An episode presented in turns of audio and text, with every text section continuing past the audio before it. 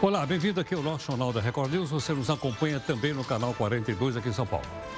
E também você tem o nosso jornal multiplataforma no aplicativo Play Plus, que é o aplicativo aqui do Grupo Record, ou então em todas as plataformas sociais. Nós estamos em todas elas porque o jornal está simultaneamente na televisão e nas plataformas sociais. Bom, o nosso anti-herói aqui do Jornal da Record News, que é o Faísca, quer ser guia de turismo no Rio de Janeiro. Qual é a razão? É que ele já conseguiu o seu primeiro cliente lá no Rio de Janeiro. É o Pezão, que foi libertado depois de um ano de xilindró. Como você sabe, o Pezão era o vice-governador. E o Faísca está prometendo ao Pezão até um lugar especial para assistir a queima de fogos em Copacabana. Já que ele está ali, é não é? Ele então resolveu virar Cicerone lá. E mais, ele tem esperança também que o colega dele, olha ele aqui, ó, que o Sérgio Cabral também seja colocado em liberdade, ou então faça aquela saidinha de final de ano para preso que tem bom comportamento. Toda a bancada do PGG, Tranico Faísca lá, do Partido dos Gatos Gatunos, já preparou um roteiro de baladas para a dupla. Na sua opinião, decisões como essa, ele está preso, solta de repente, enfraquecem ou não a imagem do judiciário? Gostaria que você opinasse, pode mandar aqui no nosso zap, que é o 11 São Paulo 942 128 782. O nosso portal, que é o r7.com, portal aqui do Grupo Record, mostra numa cena em Brasília. Escoramento de obra de desaba engole quatro carros em Brasília. Né? É, informação do Corpo Bombeiro, foram para o local. Não há informações sobre vítimas, diz aqui o nosso portal, o r7.com. Veja também outras notícias importantes para você saber de fato em que país você vive.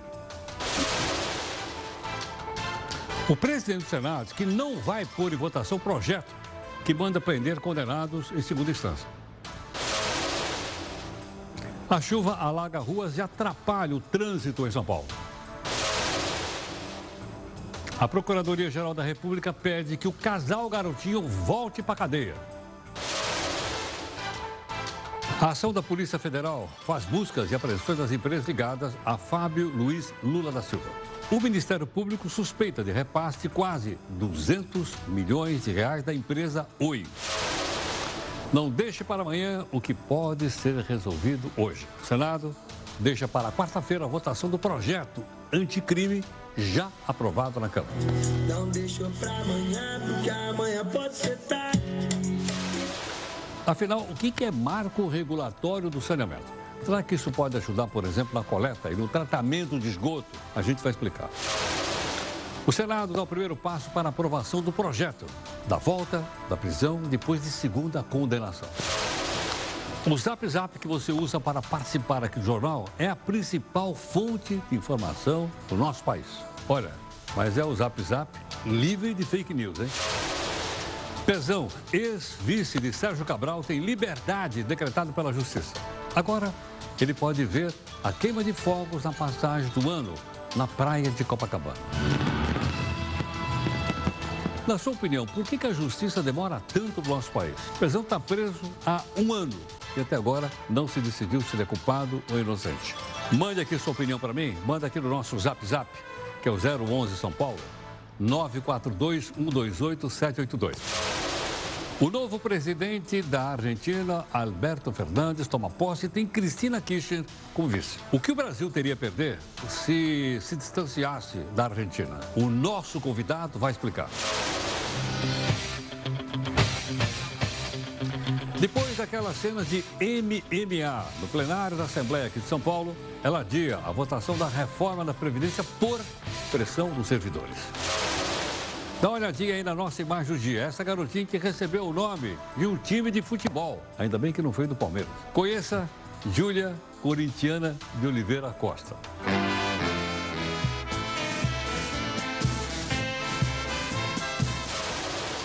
Os pais podem dar aos filhos o nome que bem entenderem. Nosso convidado vai explicar. A gaveta do Jornal da Record News, onde anda aquela PEC paralela da reforma da Previdência. Alguns estados já estão cansados de esperar e começaram a fazer as próprias regras. Não são apenas os astronautas que vivem em cápsulas. Elas já estão se espalhando por várias cidades do mundo, como você vai ver. Este é o Jornal Multiplataforma. Você nos acompanha também em todas as redes sociais e através dela você pode cobrar da gente busca de isenção e busca de interesse público.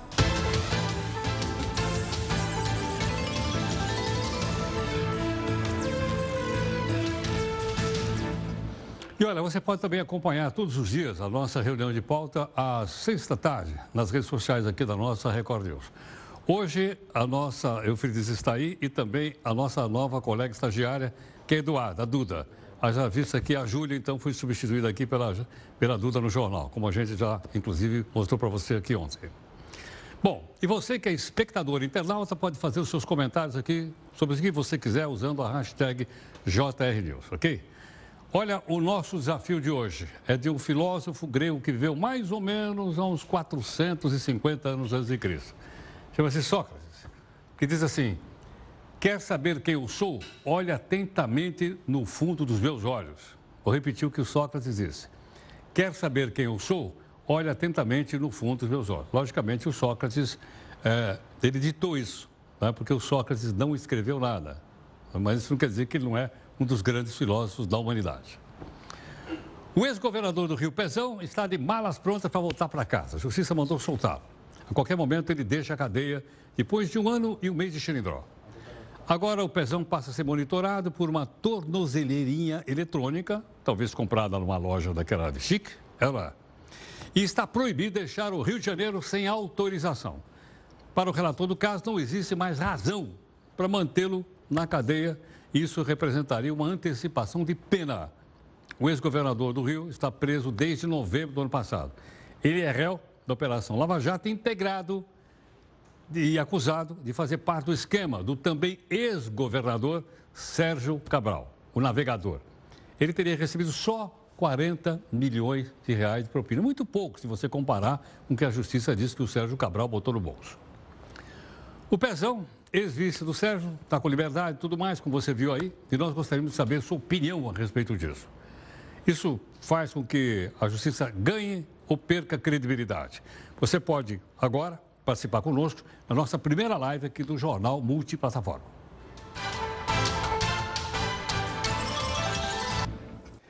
Olha, não esqueça que você está aqui no nosso Jornal Multiplataforma. A Comissão de Constituição e Justiça do Senado aprovou um projeto de lei da prisão em segunda instância. Atenção, não vou fazer confusão. Tem um na Câmara, que é uma PEC, e tem esse no Senado, que é um projeto ordinário. Muito bem. 22 votos favoráveis a um na Comissão de Constituição e Justiça, ok? Dá uma olhada aí nessa, nessa opinião. Segunda instância também é uma questão social. Uma questão social. E a gente que está aqui comemorando neste momento, por 22 votos, a gente precisa também mostrar à população brasileira que ela continue mostrando a sua cara, que ela continue opinando nas redes sociais, onde ela puder, porque assim ela vai mostrar para o Congresso o que ela pensa. Porque nós temos ainda uma votação em plenário, onde serão necessários 49 votos então isso aqui é um começo. Para mim é como se fosse o gol. 41, desculpa, maioria, maioria simples. É, maioria simples. Mas são 41, perfeito? Então para mim isso aqui é um gol de empate do Flamengo. O desempate eu não comemorei ainda, vou esperar. Bom, mas teve gente também que falou de outro lado. Vamos dar uma olhada. Eu quero dizer que eu sou contra, votei contra qualquer alteração que modifique o entendimento dos legisladores constituintes de 1988, porque sobre uma base foi constituída, foi construída uma Constituição e o que está se fazendo é mexer no Código de Processo Penal que altera dispositivo constitucional. Lugar de bandido é na cadeia, mas lugar de direito está na Constituição e a gente precisa respeitar. País que não respeita as suas leis e as suas constituições e onde as pessoas se acham maiores do que as leis, nunca teremos um Estado forte, nunca teremos instituições fortes e nunca teremos e seremos uma grande democracia. Bom, tá aí duas opiniões, uma a favor e outra contra. Nessa quarta, tem o turno suplementar dessa, dessa comissão aí. Chama CCJ, Comissão de Constituição e Justiça Senado. E ela deve aprovar o projeto de lei que retoma a prisão, segunda instância. Como se trata aí de um substitutivo, né, a proposta vai ser votada novamente pela comissão na quarta. E o projeto da prisão após segunda instância tem caráter conclusivo. O que quer dizer isso? Ou seja, se for aprovado em dois turnos, vai seguir direto para a Câmara. Mas, se nove senadores, presta atenção, se nove senadores dos 81 forem contrários, o projeto, em vez de ir diretamente para a Câmara, ele vai para o plenário do Senado. Deu para entender ou não? Ele é conclusivo. Mas se nove senadores disserem não, não, não, não, não, vai ter que ir para o plenário. E daí? O presidente do Senado, Alcolumbre, disse que se for no plenário, ele não vai colocar para votar. E aí? E por quê? Ele que fez um acordo lá com o presidente da, da Câmara. Mas o que é que nós temos com isso? O que é que você acha disso? Né? Qual é a sua opinião sobre isso? Tudo bem ou não? Bom, você pode opinar, quiser usar o nosso Zap Zap, está aí, ó. E por que, que eu estou dizendo isso? Porque esse Zap Zap, esse aplicativo, ele é o aplicativo, vamos dizer assim, de maior utilidade no nosso país. Ok ou não? E você pode acompanhar, então, aqui no canal 42 também. Né? Nós podemos mostrar o telão ou não? O que, que nós vamos fazer? Ah, vamos para o intervalo? Então é o seguinte, ó. Então, como nós, nós estamos tentando falar com o senador Lazier. Como é, caiu a linha, deixa eu contar para o pessoal o que está acontecendo, né? Caiu a linha que a gente ia falar com o homem. Então é o seguinte, a gente vai fazer a nossa live de novo para tentar ver se nós achamos o senador. Tudo bem? Já, já. Bom, para a gente entender o que, que vai acontecer com o projeto que muda o Código de Processo Penal e que pode mandar a pessoa para a cadeia depois de condenação em segunda instância, quem está gentilmente conosco agora é o senador Lazier Martins, que é do Rio Grande do Sul. Senador, muito obrigado aqui por atender o Jornal da Record News. Sempre é um prazer, Heródoto. Estou à sua disposição. Tá, senador, explica uma coisa aqui para nós. É, nós achávamos que a decisão da CCJ ia ser terminativa. Mas aí nós nos informamos que se nove senadores pedirem, não vai ser terminativa, vai ser mandada para o plenário. E tem uma informação que nós estamos divulgando, que o presidente do Senado diz que não vai colocar em votação. Como é que fica? É, são, são é, é até de é, não sei se é de chorar ou de achar graça o que disse o presidente do Senado. Bom, com relação a, ao não terminativo, é, é, porque houve uma, houve uma emenda por parte da senadora Selma, então nós teremos amanhã o turno suplementar. E como, como já anunciaram os senadores de oposição, eles vão requerer a votação em plenário.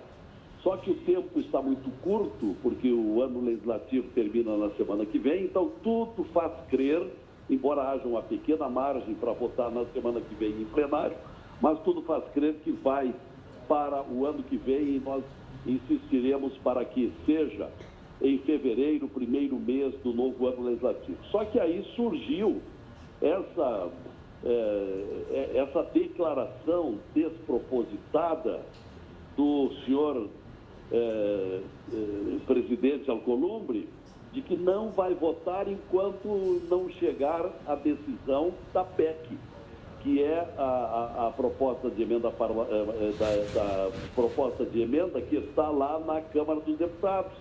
Ora, aí eu me pergunto, afinal de contas, quem manda no Senado é, é o presidente em forma de ditadura ou é o conjunto de senadores, o colegiado? Porque já temos Heródoto, já temos uma lista com 44 assinaturas em favor da prisão em segunda instância. Temos maioria, portanto, bem mais da, da metade.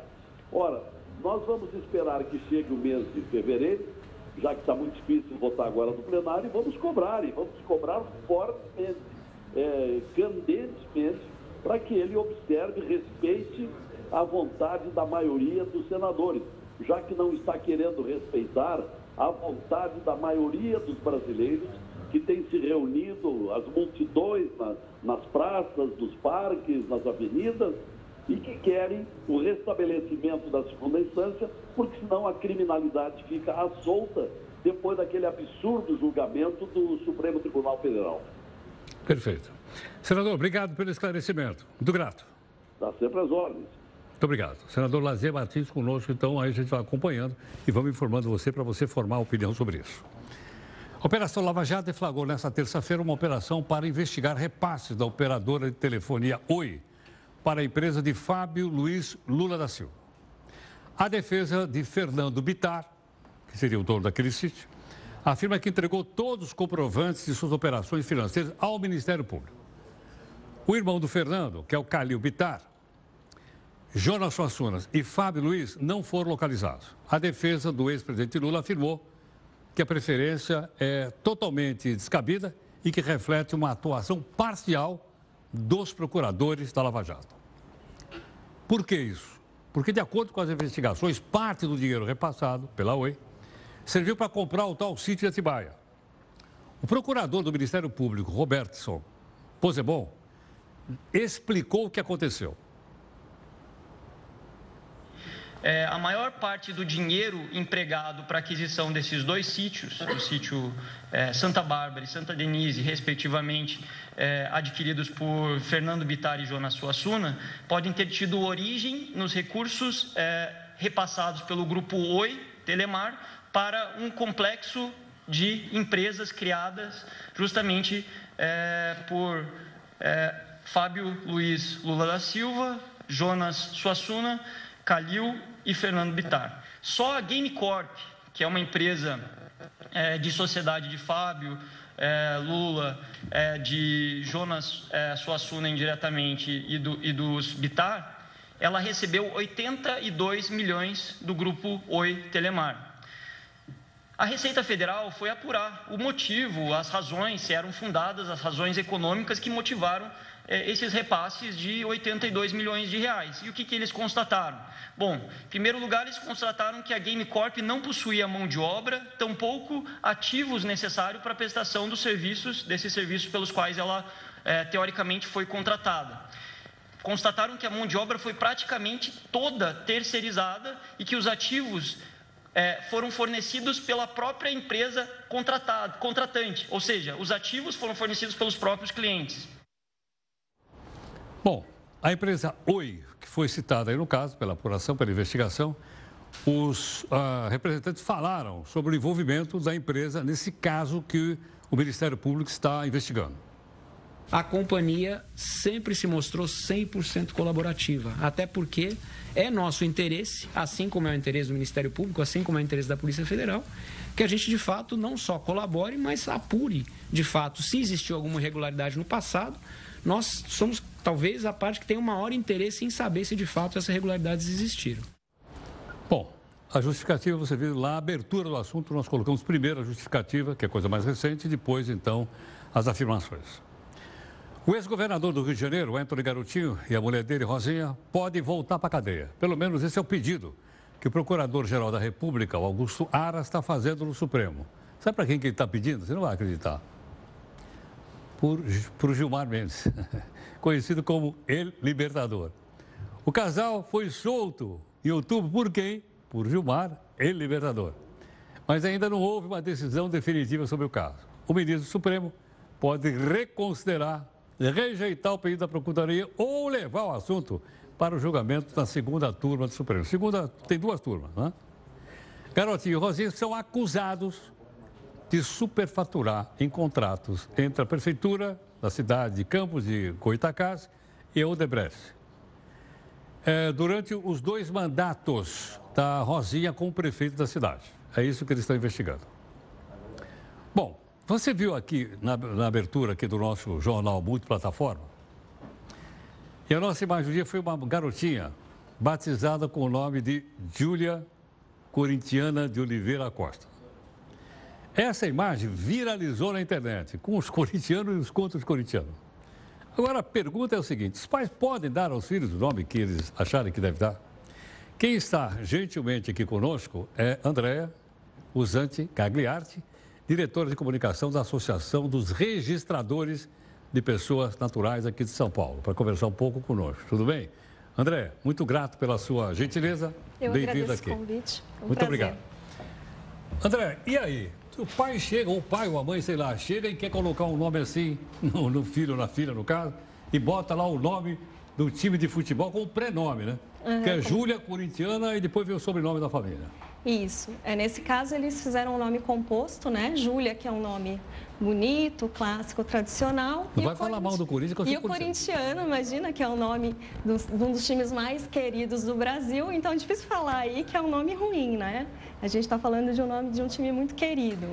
Mas, concretamente, é, como tem o Júlia, nessa situação específica, é, fica um pouco resolvida a situação. Porque a gente tem que olhar o que, que a lei diz. Né? A lei brasileira, a lei de registros públicos, ela dá muita liberdade aos pais na escolha do nome. Os pais têm é, bastante autonomia. O cartório só pode interferir, ele só pode se recusar nos termos da lei quando for um nome ridículo. Então, veja, ridículo é uma expressão bastante forte. É um mas, nome... mas, mas não é subjetivo também? é um tanto subjetivo. A gente tenta é, eliminar ao máximo essa subjetividade, procurar critérios mais objetivos. Então, justamente, não é bonito ou feio, não é se eu gosto ou não gosto do nome, mas sim nomes que tenham conteúdos que vão trazer problemas. Então, é, citações simples, assim, exemplos simples que podem realmente trazer problema ao longo da vida. Você chamar uma criança, por exemplo, de Bin Laden ou de Saddam Hussein, que tem uma carga histórica negativa, né? Ou então um significado é, muito pesado, chamar uma criança de. É, deixa eu imaginar aqui um exemplo, é, de jumento. Aí sim, é, são situações muito evidentes, muito patentes, que saem da liberdade de escolha do nome. Né? Agora, situações que eventualmente o oficial entenda que entram nessa regra de exposição ao ridículo, ele tem o dever então de recusar. Se os pais insistirem, cabe ao juiz decidir se tem razão oficial na sua recusa ou se está ali dentro da liberdade de escolha dos pais o nome que eles é, adotaram. Agora, o que a gente sempre recomenda, eu acho que é isso que os pais têm que pensar quando vão escolher um nome, é se perguntar: será que meu filho vai gostar de carregar esse nome a vida toda? Eu acho que é uma pergunta muito mais para se colocar o pai, a mãe, e é o nosso trabalho nos cartórios, né? É um nome que o meu filho vai gostar ou será que meu filho vai ficar bravo Agora, comigo? Lá para registrar o filho tem que ir os dois ou pode ir um só? É, depende um pouco da situação, tá? Mas quando os pais são casados e têm a certidão de casamento, tanto a mãe quanto o pai podem ir sozinhos. Agora, se é, o, pai, o pai for sozinho, ele pode ir sozinho porque tem a DNV, que é aquela declaração de nascido vivo, que é expedida pelo hospital, que já consta o nome da mãe.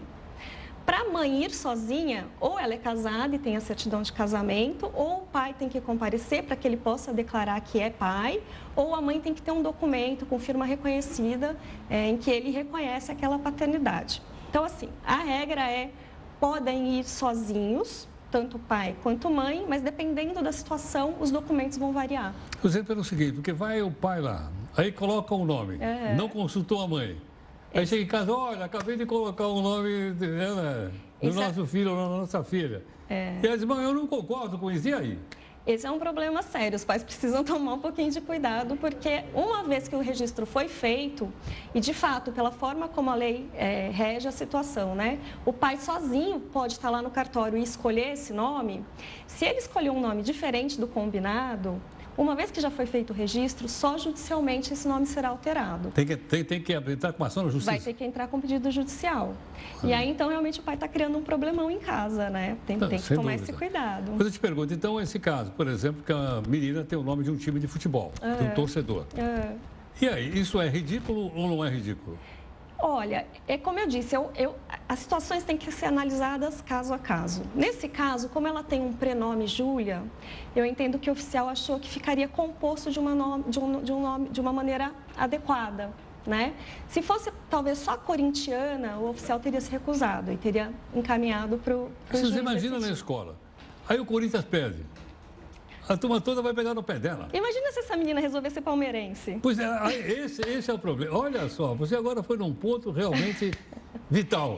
Imagina mas... se ela resolvesse ou ser paulino, ou palmeirense, ou flamenguista, sei lá o quê. É, então, mas como a lei é muito, dá muita liberdade para os pais, a, e, e, a gente percebe que as decisões também dos juízes tendem a dar é, uma, um reforço à escolha feita pelos pais, é realmente nessas situações extremas que eu citei antes que os juízes acabam é, realmente recusando o registro escolhido pelo, pelos pais. São realmente situações Agora, quem pode recusar é só o juiz? A, a recusa... Não é oficial do cartório? Não, a recusa inicial é do oficial. É, do oficial. é uma decisão, né? Tá. É, e tem que ser analisado caso a caso. Porque, veja, às vezes eu tenho um nome bonito e clássico, e é um exemplo nosso tradicional, que na situação concreta não serve. Então, Caio Pinto. Caio, um nome lindo, tradicional, né, de origem romana, mas Caio Pinto, quando você fala junto, não fica bacana. Então, as situações têm que ser analisadas caso a caso. E o oficial, se entender que está ali dentro daquilo que é o ridículo, ele recusa. Os pais, então, se realmente querem aquele nome e insistirem, ele, então pedem para encaminhar ao juiz. E aí é nesse caso que o juiz Aí tem que ter uma sentença judicial. Né? Aí é uma sentença judicial. Aí o juiz vai analisar se tem razão oficial ou se tem razão os pais. Esses fatos são comuns ou são raros? São bastante comuns, assim, casos de nomes muito diferentes, né? Casos que trazem é, alguma dúvida para os oficiais, talvez um pouco mais raros, mas acontecem.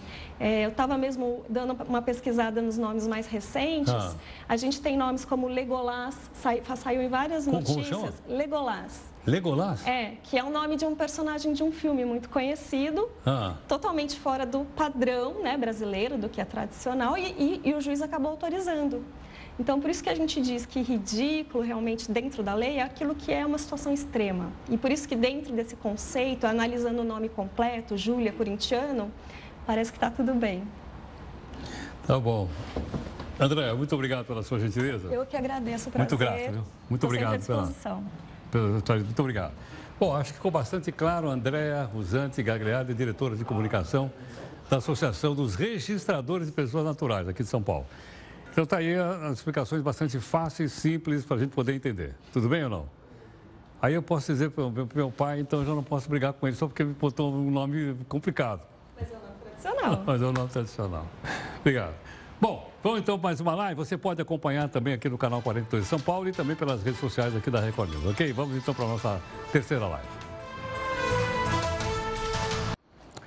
Congresso manteve o veto do presidente Bolsonaro ao uso da grana do fundo partidário para o pagamento de juro, multa, pendência relacionada à lei eleitoral. Os partidos queriam usar o fundo até para pagar advogado para defender dirigentes partidários que estão sendo processados. Mas nem tudo aqui é má notícia. Eles vão abiscoitar só 2 bilhões de reais para outras despesas do partido. Eles, queriam, eles estão querendo aumentar para 4 bi a, a, ao financiamento da campanha do ano que vem. Temos que estar de olho. Na cerimônia de posse do novo presidente da Argentina, Fernandes, Alberto Fernandes, o vice do Brasil, Mourão, afirmou que a crise argentina pode ter afetado o crescimento brasileiro. Bom, será que isso de fato aconteceu? Qual é a importância da economia argentina para nós?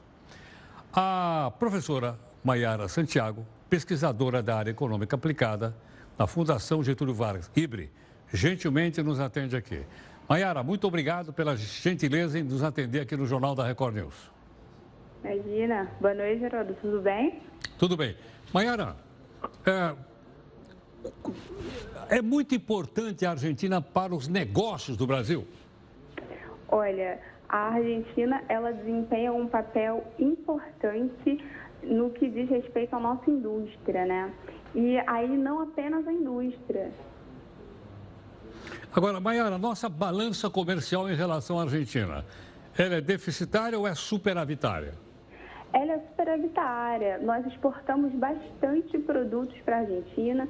Em particular, nós exportamos é, é, produtos, é, bens industriais. Sei. Nós somos também importadores de trigo da Argentina? Olha, a, a, a Argentina, para a gente, desempenha um papel mais importante no que diz respeito a exportações de é, é, automóveis, exportação de bens industriais, de peças de carro. Entendo. Agora, essa facilidade, portanto, de circulação é, de bens, estamos falando do Brasil da Argentina, mas poderíamos falar, também falar de Paraguai e Uruguai dentro daquele pacto chamado, então, de Mercosul. É? Uhum. Uh, o Mercosul corre algum risco ou não? Olha, a princípio, acho que é precipitado a gente fazer esse tipo de afirmação, em particular porque o nosso presidente ele enviou o vice-presidente é, é, para a posse do Fernandes, então acho que isso enviou uma, é, é, uma mensagem positiva de que aí a gente quer que as relações elas, é, elas se mantenham, se fortaleçam. Acho que é uma boa mensagem para que é, não, não surjam esses rumores, essa, essa ideia de que o Mercosul está comprometido. Entendo. Quer dizer que eh, podemos entender que amizade, amizade, negócios à parte? É basicamente isso. Eu acho que é bastante importante é, que a mensagem de que, olha, nós temos visões ideológicas diferentes, mas assim, é importante para ambos os países que as nossas relações sejam boas. Posso repetir aquele jargão que diz é, países não têm amigos, têm interesses? Exatamente. Exatamente. É muito interessante para ambos os países que essas relações elas se mantenham fortalecidas. Agora, a Argentina hoje está, por exemplo, com sua moeda nacional muito desvalorizada em relação ao dólar, mais do que o real. Isso é bom uhum. ou é ruim para as exportações brasileiras? Olha, Atualmente, se a gente parar para olhar os dados, é, a participação, na verdade, da Argentina em termos de exportação, ela tem reduzido, né? Então, assim, é, é, é interessante para a gente que, que a Argentina ela se fortaleça no seguinte sentido, é, nós, nós exportamos é, é, produtos importantes é, para a nossa indústria, então, assim, é, a, gente a gente exporta produtos, é, bens finais, a gente importa automóveis, a gente exporta, exporta peças. Então, assim, é bastante interessante para a gente que a Argentina não esteja aí com a economia em frangalhos. Mayara, o presidente que assumiu hoje disse que vai pagar o empréstimo que a Argentina fez do Fundo Monetário Internacional só depois que o país voltar a crescer. Aí pergunto, se houver qualquer encrenca lá da Argentina com o Fundo Monetário Internacional, isso nos afeta ou não? Olha, num cenário em que a gente está aí observando que a participação da Argentina é, é, foi decrescendo ao longo do ano e aí a gente está tentando aí fortalecer a nossa demanda interna, eu não, não sei te dizer se nos afeta tanto quanto parece. Então, assim, eu acho que num cenário em que a gente se fortaleça internamente, a gente consegue aí, contornar essa situação de crise né, na Argentina, que foi o que a gente viu esse ano. A nossa indústria sofreu bastante. É, é, mas isso muito porque a gente está tá aí também com a economia fragilizada, mas aí a gente começou a, a, a parar de patinar. Maiara, hoje o Brasil, ah, pela influência, lógico, do presidente, do Paulo Guedes, é um país que está mais à direita no liberalismo econômico.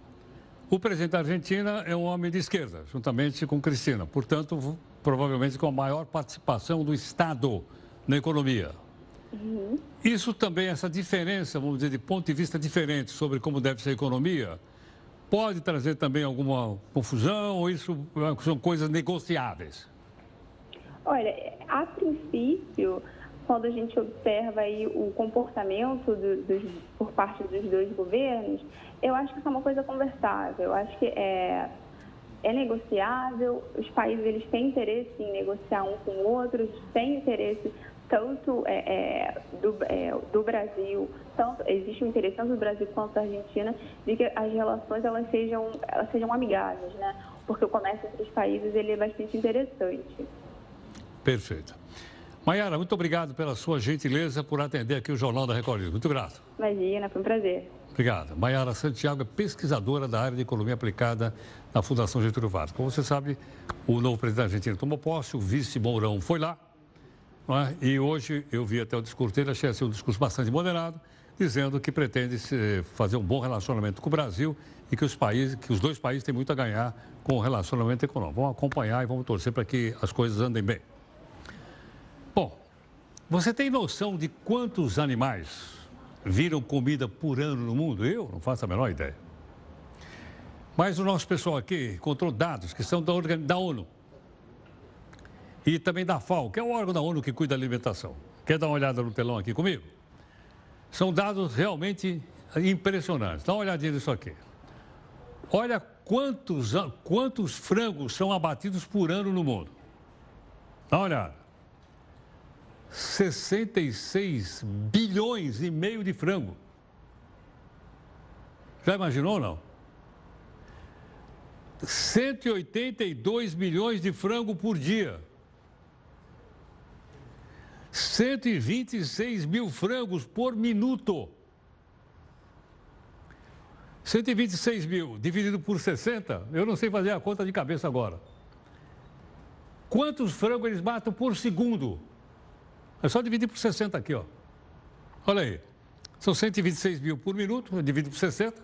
Eu vou saber quantos frangos nós, os seres humanos do planeta, matamos por segundo no planeta. Isso realmente tem que dar aquele filme lá, A Revolta das Galinhas.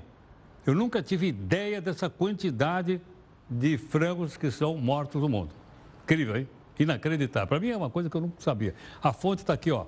A ONU, Organização das Nações Unidas. Bom, que mais que nós temos aqui? Abate de animais por ano, ainda na área dos, das penosas. Vimos lá a galinha. Olha quantos patos a gente mata por ano.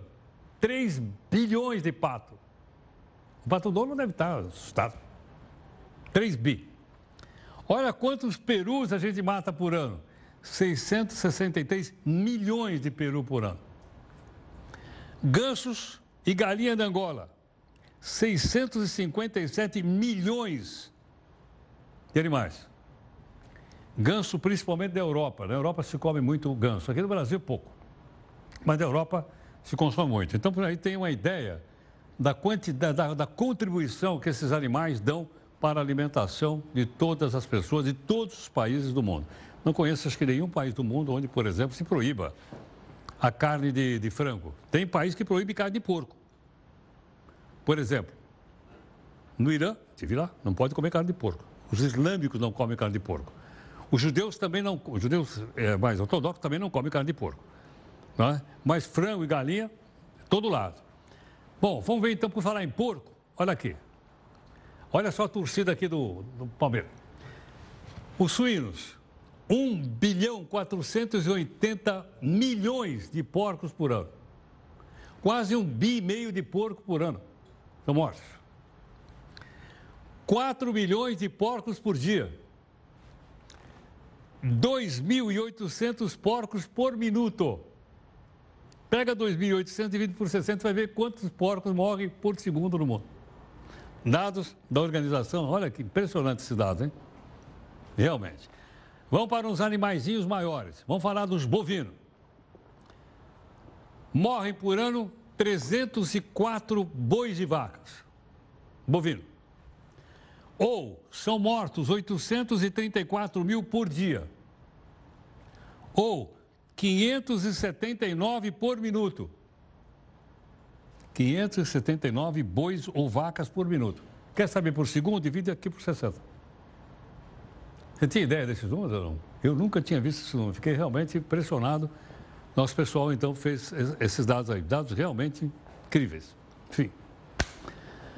Bom, a Câmara dos Deputados pode votar o marco regulatório do saneamento básico. Saneamento básico. Você sabe o que, que essa proposta envolve? Quais são os pontos polêmicos? Para a gente poder entender, vamos acompanhar aqui o texto da Damares Almeida. Talvez essa espuma de esgoto no Rio Tietê, em São Paulo, dê uma ideia de como está a coleta e o tratamento do esgoto aqui no Brasil. Na semana passada, o presidente da Câmara dos Deputados, Rodrigo Maia, ressaltou a importância da aprovação, dizendo que os governadores sabem que sem um marco novo, sem a participação de empresas privadas, eles não vão conseguir captar os recursos para o saneamento básico. Mas o que é esse marco que divide as opiniões no Congresso? O principal objetivo é criar um prazo para licitação obrigatória dos serviços. O que os apoiadores da proposta querem é que as empresas privadas e as estatais disputem pelas contratações de serviços de saneamento básico, como a coleta e também o tratamento de esgoto. Atualmente, os prefeitos e governadores têm o poder de decidir se preferem contratar empresas privadas ou então estatais. O ministro da Economia, Paulo Guedes, disse nesta segunda-feira que, se o projeto for aprovado, vai acontecer uma universalização desse tipo de serviço no Brasil. Isso em sete anos. Ele explicou que isso vai acontecer porque portas serão abertas. Isso para a entrada de dezenas de bilhões de reais em investimentos no setor privado. O relator da proposta, o deputado Geninho Zuliani, do Democratas, defende que a proposta vai oferecer segurança jurídica. Isso para as empresas interessadas em investimento no setor. Então, a minha expectativa como relator é fazer que num prazo curto essas obras se alonguem pelo Brasil, chegue água onde não tem água, chegue uma água de qualidade onde a água não é qualidade é, e que chegue a coleta de esgoto. E aonde já é coletado e não tem tratamento, que a gente faça o tratamento de esgoto, que a gente possa, em 20 anos, dar um resultado esperado a todo o povo brasileiro, que é ter um saneamento básico digno. Já o argumento da oposição é que as novas regras podem prejudicar os municípios que são mais pobres. Isso porque os mais pobres não chamariam a atenção dos investidores. Eu sou de um município onde a água foi privatizada. Era uma empresa estatal, uma autarquia municipal chamada MAI. E aí foi entregue então para uma multinacional norte-americana chamada Ertec. Qual foi o resultado dessa história? O preço da conta de água foi lá para as alturas, as pessoas não tiveram condições de pagar, a empresa então disse que tinha um equilíbrio, um desequilíbrio econômico-financeiro e ficou sem fazer os investimentos por anos a fio numa demanda judicial e com o preço da conta de água lá para cima. Só para você entender, os contratos de concessão e de programa já existentes vão continuar valendo até a data final prevista em contrato. Os contratos de programas teriam a possibilidade de serem transformados em contratos de concessão. Um outro ponto polêmico é o prazo para entrar em vigor. O texto prevê que as estatais de água vão ter 12 meses para renovar os prazos de concessão, mas novos contratos desse mesmo tipo seriam proibidos após aprovação dessa lei. Durante esse período, ainda poderiam acontecer aumentos das tarifas da água, isso em todo o país. Enquanto o impasse sobre o assunto não se resolve, a população aguarda por respostas. Os dados do Ministério do Desenvolvimento Regional, referentes a 2018, apontam que mais da metade dos brasileiros não tem acesso à rede de esgoto. E ele é jogado in natura nos rios, lagos, mangues e em praias de todo o país. Bom, o Jornal da Record News fica por aqui. Obrigado, você que é nosso telespectador e internauta, por nos acompanhar também aqui no canal 42 de São Paulo e pelas redes sociais aqui da Record News. Agradeço em nome da nossa equipe de técnicos, jornalistas e nossa ferramenta essa terça em homenagem a Mary Frickson, da dupla Rochette, que dominou as paradas internacionais de sucesso nos anos 80 e 90. Ela morreu depois de anos enfrentando um câncer.